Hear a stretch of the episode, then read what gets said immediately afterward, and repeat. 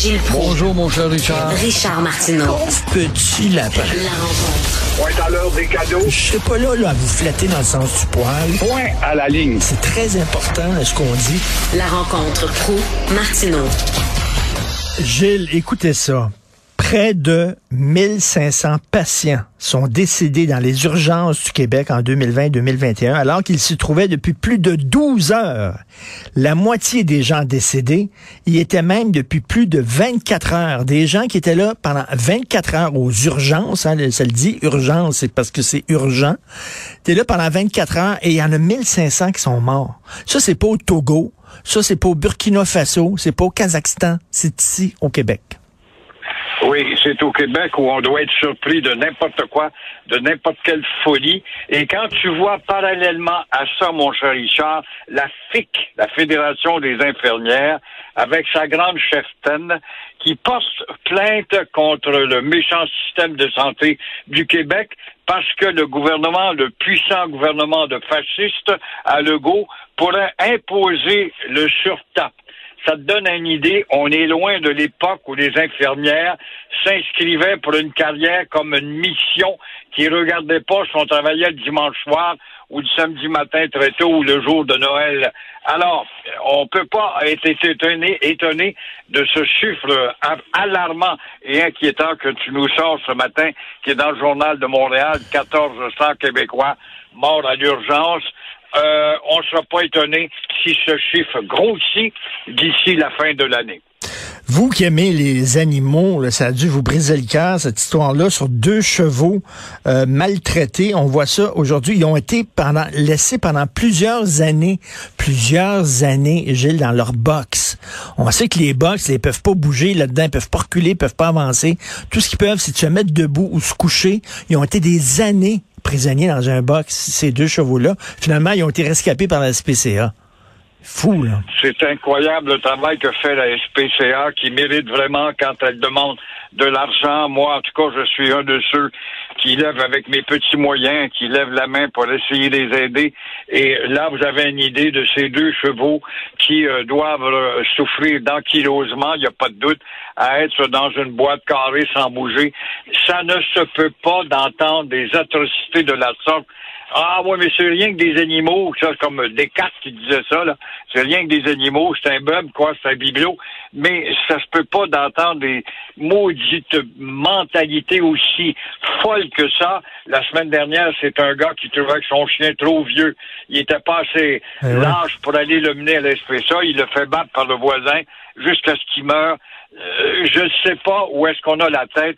Ça donne une idée comment, euh, universellement parlant, universellement parlant, nous perdons la tête dans tous les domaines.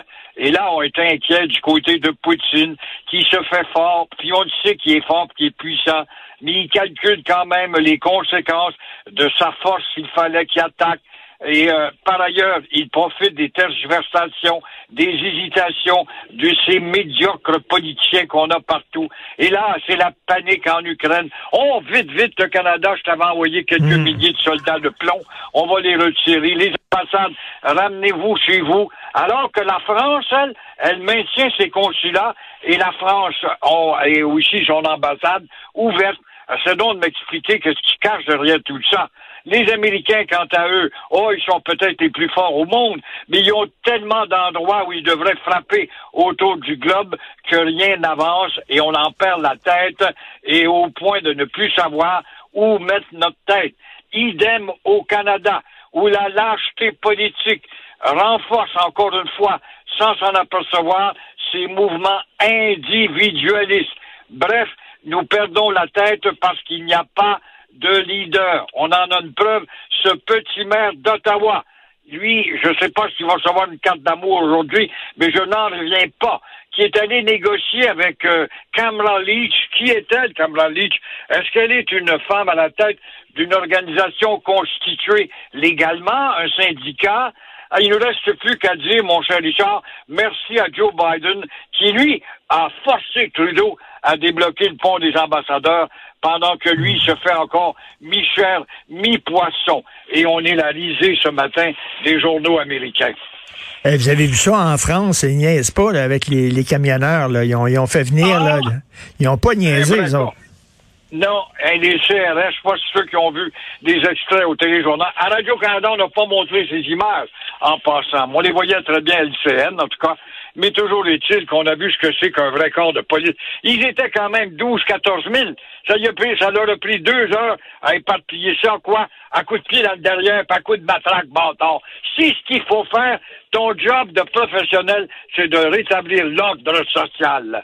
Mais ça n'existe plus, ces mentalités-là. Euh, L'Ukraine, si Poutine rentre dans l'Ukraine, l'Occident va strictement rien faire. On bougera pas pantoute. Il y a personne qui veut aller en guerre contre la Russie pour sauver l'Ukraine. Absolument pas, d'autant plus que l'Ukraine n'est pas un pa- pays membre de l'OTAN. Qu'on oblige donc à Poutine. Il a raison, Poutine, dans le fond. Je veux pas te voir, les Américains, avec ton club de militaires, venir chatouiller mes orteils à la porte de mon ancien empire. C'est ça, en quelque sorte, qu'il dit. Je veux rétablir un équilibre Est-Ouest. Et c'est ce qu'il est en train de réussir, sans doute. Et entre-temps, l'Ukraine, bien beau l'Ukraine, mais l'Ukraine ne déclare pas la guerre, et pas moyen de déclarer la guerre à la Russie. On va demander l'aide au Canada, à la France, à l'Allemagne, alors que l'Allemagne va se faire mal économiquement parlant en essayant d'aider. Il y a quelque chose qui marche pas, qui est complètement dingue, et c'est pourquoi on est devenu des têtes folles. Tellement têtes folles, mon cher Richard, que je peux pas, en terminant, de te parler en ce jour d'amour, pourquoi la ville de Montréal, la ville des ricaneuses et des ricaneux, et la ville de Québec.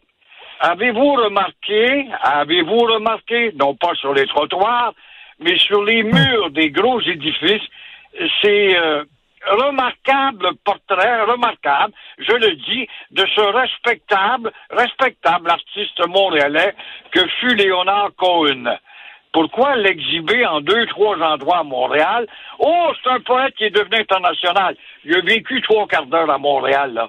Et Cohen n'était pas le plus friand supporter. Quand Bourassa a passé la timide loi 22, rappelons-le, on n'a pas de mémoire. Mais de toute façon, il est devenu, en sortant de Montréal, une référence poétique et euh, très connue, mondialement connue.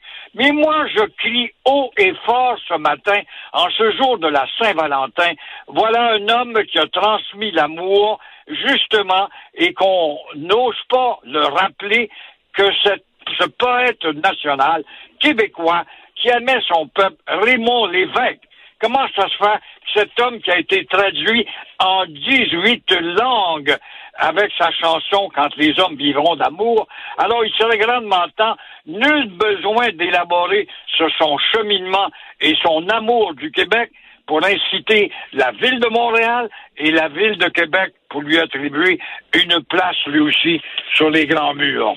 Oui, parce que dans, dans l'est de Montréal, dans le coin de la rue Ontario, il y a beaucoup euh, beaucoup de fresques qui rendent hommage, euh, voyons, aux comédiens qui jouaient Piccolo, par exemple, euh, aussi à Yvon Deschamps, etc. Dans Rosemont, il y a un mur qui rend hommage à Beau Dommage.